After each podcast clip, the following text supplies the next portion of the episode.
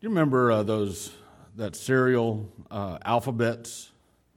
Uh, I don't know if they make it anymore, uh, but back in the day, you know, my mom always uh, gave me Alpha-Bits, and uh, she she said I liked it, but I, I just think she was putting words in my mouth.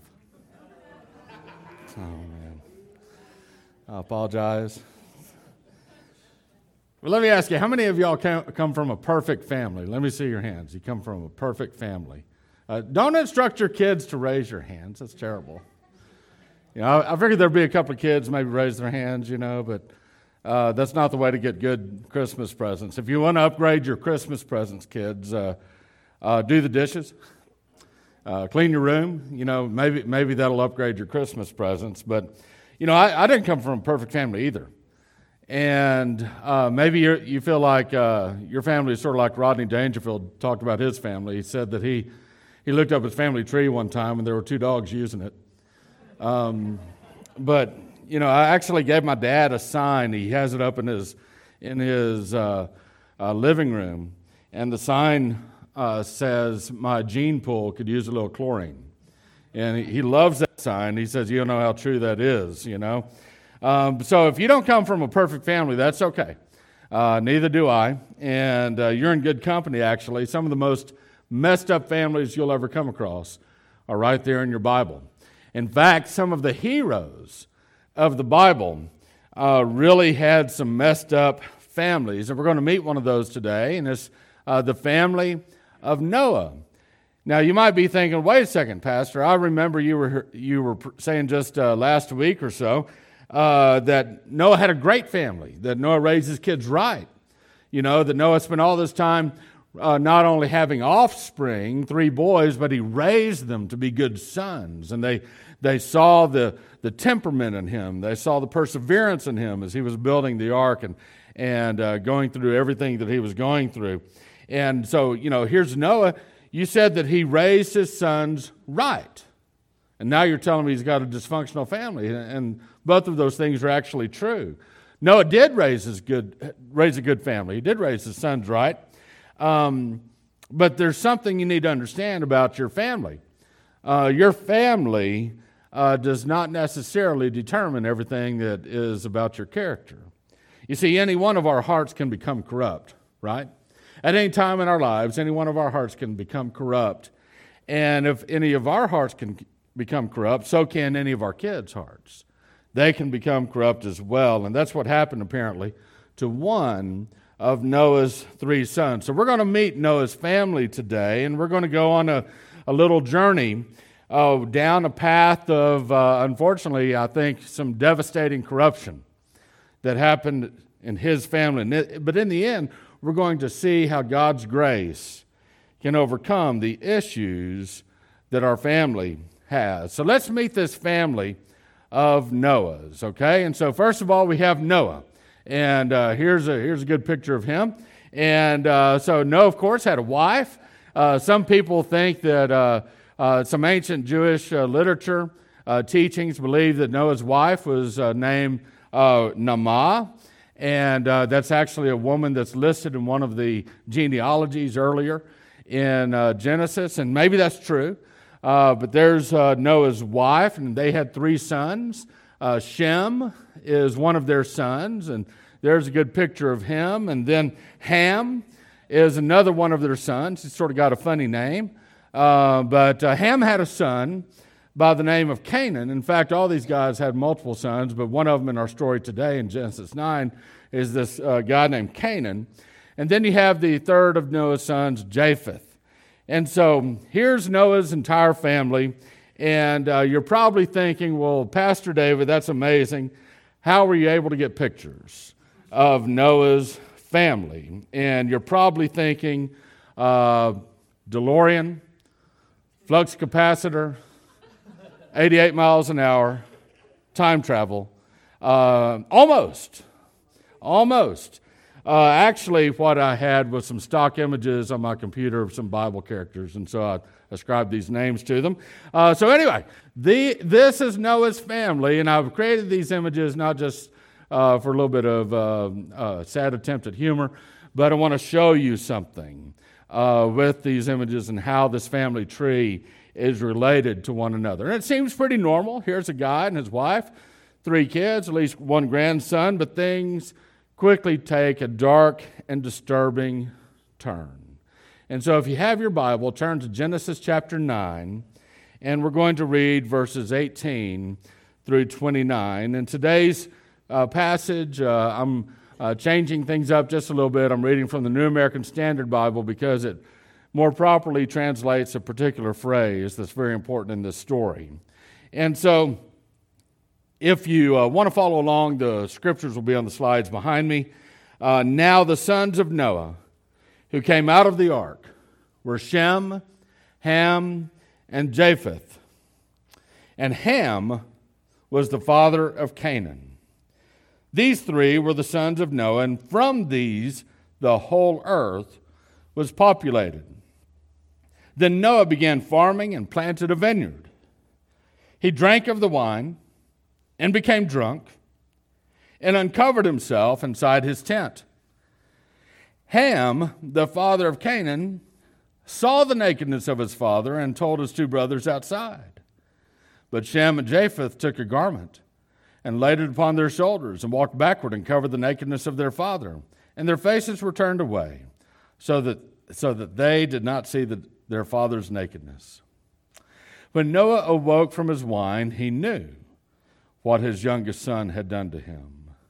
So he said, Cursed be Canaan, a servant of servants. He shall be to his brothers. He also said, Blessed be the Lord, the God of Shem, and let Canaan be his servant. May God enlarge Japheth, and let him dwell in the tents of Shem and let Canaan be his servant.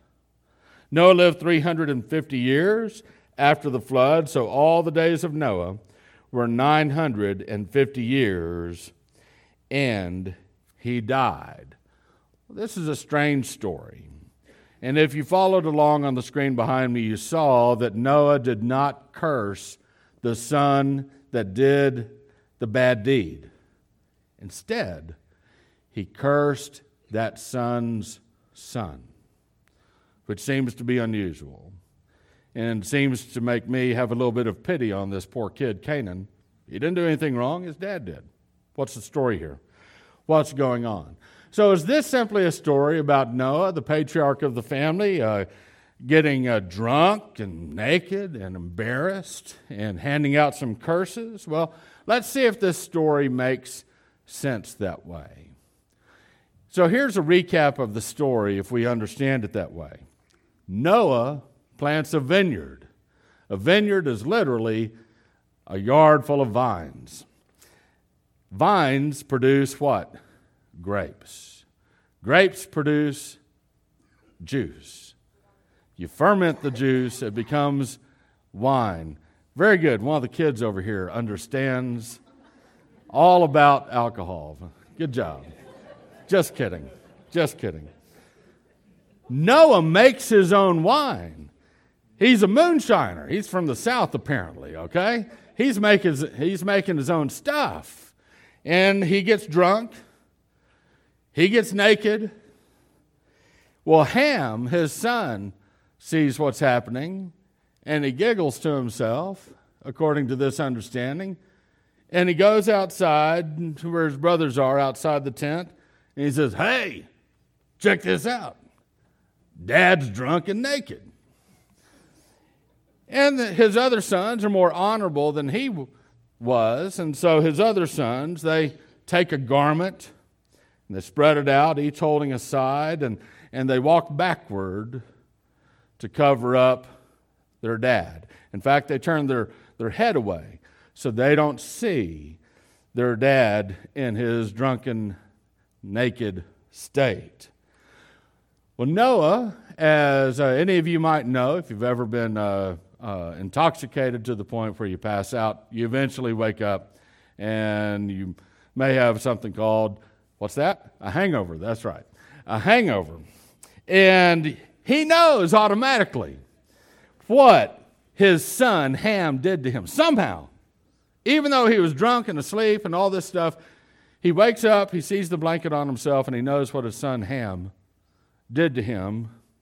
And so then he decides, I'm going to curse Ham's son, Canaan. Well, it seems like we're missing something to this story, and if it seems that way, then maybe we are. Let's go back and look at a couple of clues that might help us out here. First of all, look at verse 18 and look at verse 22. I've underlined it on the screen behind me so you can see uh, very clearly. So we're learning this story for the first time, let's say, and it says, Now the sons of Noah who came out of the ark were Shem, Ham, and Japheth. And Ham was the father of Canaan. Wait a minute. Why is Canaan getting a shout out here? What's so what's the good what's the big deal about him? Ham had a bunch of sons. In fact, all three of them had a bunch of sons. What's so important about Canaan that he gets a big shout out right here at the very outset of the story after they come off of the ark and, and uh, God and Noah have a covenant together. And then you jump down to verse 22. Here's another shout out for Canaan. Ham, the father of Canaan, saw the nakedness of his father and told his two brothers outside. What does Canaan have to do with Ham's actions? What, it doesn't make any sense. Why is Canaan getting point, pointed out here. And so we have this situation. One of Ham's many sons were mentioned, zero of Shem's sons were mentioned, zero of Japheth's sons were mentioned. There must be a reason for mentioning Canaan. And I think that there is. But let's move on to clue number two. There's some strange terminology in this story. I'll point it out to you. In verse 20, it says that Noah uncovered himself. Sort of a strange term. It doesn't say he took off his clothes, he uncovered himself. It says that Ham saw the nakedness of his father. And then Shem and Japheth, they did the opposite of the previous two verses on the screen. Shem and Japheth covered the nakedness of their father. There's a very specific language, and you know it might just seem well maybe that's just how they talked back in the old days or something. Uh, but but when you come across some language in a Bible story that seems to be unusual, seems to be curious, it's a lot of times it's a good idea to let the Bible interpret itself. The Bible has a really good way of interpreting itself, you know. And so if you can see how the, these types of terms are used elsewhere, it can help perhaps interpret the passage that you're trying to read. And so let's see where these types of terms are used elsewhere. The first time, of course, that we hear about the idea of being naked is in Genesis chapter 2, the very last verse of, the, of that chapter. God had made Adam, created Adam out of the dust of the earth, and God made the woman. He built the woman from the side, from the rib of the man. And he woke up from his uh, sleep and saw this woman there, and voila, boom, Adam's extremely happy. He finally has someone that to share life with. And, uh, and then in, we read in the very last verse of that little story these words And the man and his wife were both naked and not ashamed. Okay? They were naked and not ashamed. Well, what happens next in the story? Chapter 3 of Genesis. Adam and Eve mess up. They commit sin against God. Eve is deceived. Adam walks, you know, headlong right into sin. He knows what to do and what not to do, and he does the wrong thing. He willfully chooses to do the wrong thing. And so Adam and Eve sinned, and then after Adam and Eve sinned, what happened? They understood the difference between good and evil. Why? Because that's the tree they ate from. They ate from the tree of the knowledge of good and evil, giving them the knowledge of what is good and what is evil. Previously, they were in a state of mental innocence. They didn't know. They didn't know evil until they tasted of it, literally. And so now they understand what evil is. And by extension, they understand what good is. Good is not doing evil. And so now they have this understanding of good and evil. And along with this understanding of good and evil, what's the first thing they try to do? They get some fig leaves together. They try to cover themselves the best they can with what they got. Why? Because now that sin is in the world, now that they have an understanding of good and evil, their nakedness brings them shame. That was not so in chapter 2, when the man and his wife were both naked and not ashamed. But now their nakedness brings them shame. And so after sin enters the world, that phrase, that idea, to uncover nakedness means to bring shame upon someone. And uh, we come to a very specific usage of that term in, in a very specific way that that's used in Leviticus chapter 18.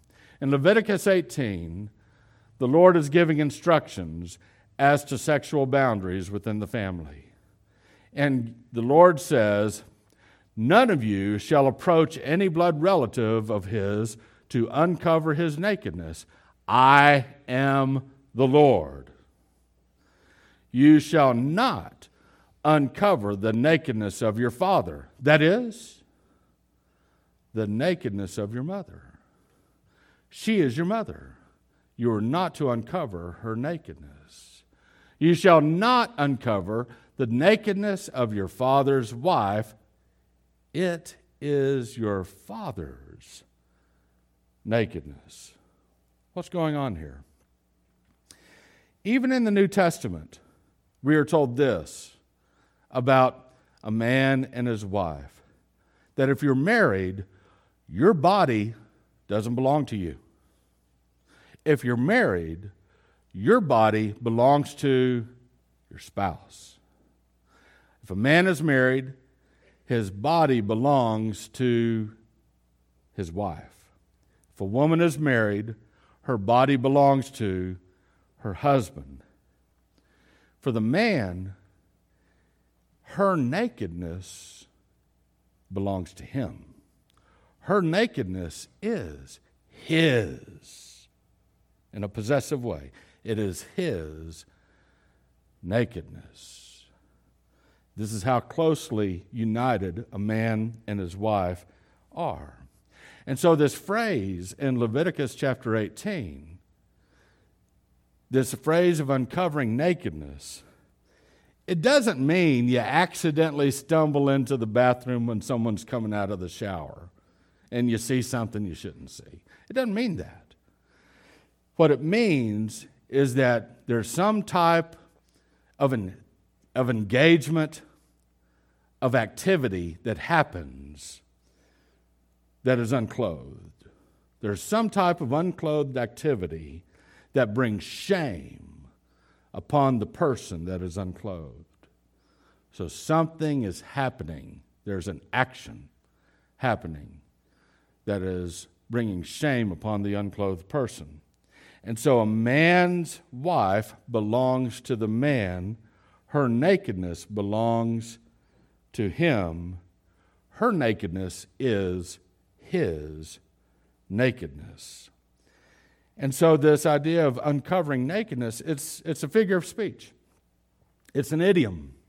It means more than simply what's there.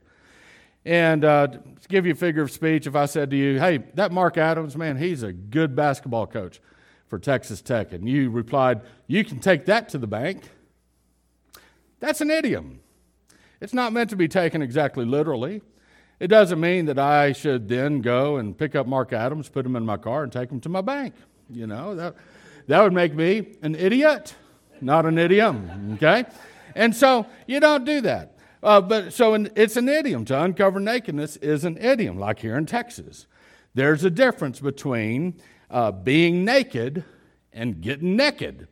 All right, being naked means you have no clothes on. Perhaps you're taking a shower. Getting naked, getting naked means that there may be some type of uh, conjugal implications going on, okay, in your nakedness. So here's what I think happened when uh, all of this story unfolded Noah gets drunk and he gets unclothed. He is naked. And Ham, it says, saw it. And there's a very good chance, because of this idiom, that when Ham saw it, he did more than simply see it. There's a very good chance that Ham probably did something he shouldn't have done. Either to Noah or perhaps to Noah's nakedness, to Noah's wife. Now, why would Ham, if that is indeed the interpretation, there's many interpretations about what Ham may have done in this situation. But if that is one, if that happens to be the right one, why would, have Ham, why would Ham have done something like that? Well, if that is indeed what happened, it may have been in an attempt to gain greater power and control over the world. These three boys, these three sons of Noah, they rule the world, literally. And it will be their descendants who rule the world It could have been a power play to make sure that Ham's descendants get more. And if this is what happened, then Canaan may have been the byproduct of Ham's actions. Pretty disturbing story. If this is the case, then Ham brags to his brothers about what he did, and they take a garment and they go in and they walk backwards and they cover up Noah's nakedness. Noah wakes up, figures out what happened, and then he curses Canaan. And if this is exactly what happened, he curses the byproduct of Ham's actions. Now, however you want to interpret this disturbing story, I, I think it's pretty clear this is not one of the finer moments in biblical hero history. So, what can we take away from this? A couple of lessons. Number one from Noah. It's a deep one. Don't get drunk. Don't get drunk. You know, I'm, I'm 53 years old.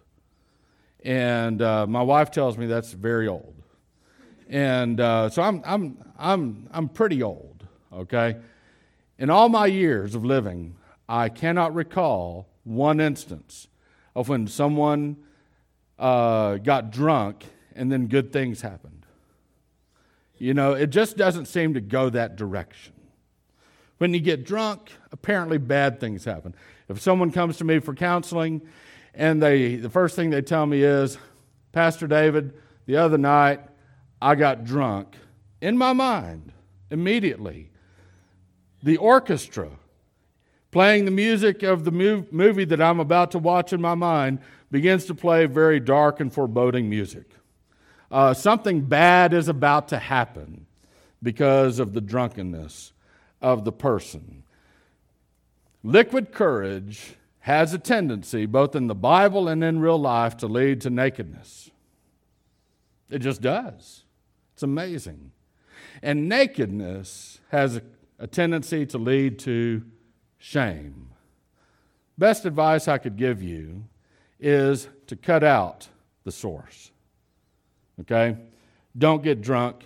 A lot of people say, well, don't drink and drive. I say, don't drink at all. Um, you know, it seems to have worked for me uh, not to drink at all. Um, there's something about being sober and having your faculties that is a good thing in life to have and to do. Second thing I would point out to you is this principle your family does not determine your relationship with God. That's both positive or negative. Okay? Noah was a righteous man, not perfect. He did mess up. But Noah was a righteous man. The Bible in the New Testament, when it describes Noah, it doesn't describe Noah as Noah, the great boat builder. I, I mean, that's what I would think of probably when I think of Noah. You know, this dude made a huge boat. This is incredible. You know, and saved, saved humanity by making this incredible boat. It took him 120 years to build it. The boat was seaworthy for, for a year. And what an incredible feat. I would think of Noah as a great boat builder. The New Testament calls Noah a preacher of righteousness. A preacher of righteousness. That's not how we usually think of him, but that's who Noah was. He did raise his sons right. There's no excuse for what Ham did, whatever it was. But you know what? Ham made his own decisions. Ham went his own way. And there's a lesson in that for you and me. You can do the right thing, you can raise your kids right, but God gives each of us free will. He gives us free will.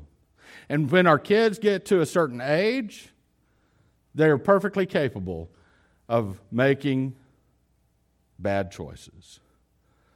In the same way, a person can come from a not so great family.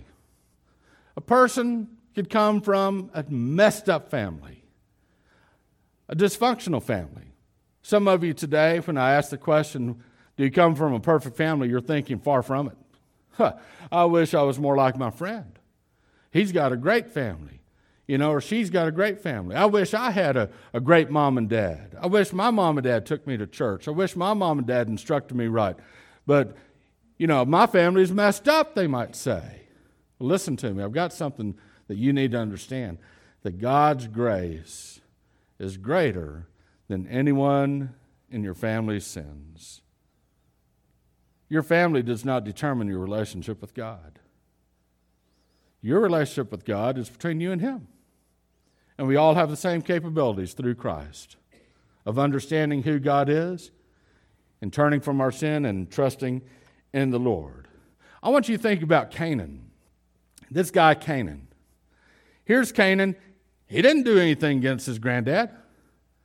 His granddad comes out and curses Canaan, and Canaan's maybe sitting there thinking, hey, Papa, it wasn't me. It was my dad. I didn't do this. But the curse came down anyway.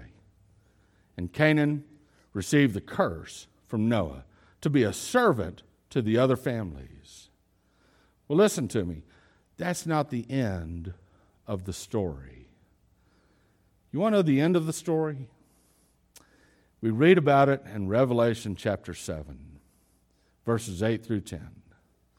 John writes, in this grand vision of, of what's going on in the heavenly places, he says, After these things I looked, and behold, a great multitude, which no one could count, from every nation and all tribes. Canaan was the leader of a tribe, a leader of nations, actually. From every nation and all tribes and peoples and tongues they were standing before the throne and before the Lamb. They were clothed in white robes, and palm branches were in their hands, and they cry out with a loud voice, saying, Salvation to our God who sits on the throne and to the Lamb. I want you to understand what Jesus Christ has done when Jesus died on the cross and he rose from the grave and he ascended to, to heaven, and when the Spirit of God came in Acts chapter 2, came upon the church, and the people of God began proclaiming the good news, the gospel of Jesus Christ, we have a promise from Scripture here and elsewhere that that gospel will eventually reach all families. That doesn't mean everyone and every single family is going to be saved. But what it means is that there will be someone from every family of the earth at that time who is saved, including people from Canaan's line. Canaan received a curse that maybe was unfounded for him. But Jesus Christ on the cross took the curses upon himself, even the curse of sin and death upon himself. And he extends grace to everyone who would receive it. If you come from a family that is messed up, that has no bearing on what Jesus has done for you. God loves you. God wants to have a relationship with you. In fact, God loved the world so much, the Bible says, that He sent His Son, the Lord Jesus Christ, to bring us into a right relationship with Him. When Jesus died on the cross, He did that to pay for your sins, to pay for my sins. And when He rose from the grave, one of the great benefits is that you and I have eternal life. All that Jesus calls us to do is to trust Him, that means to believe in Him, and to follow Him. And if we will do that, we will be children of God.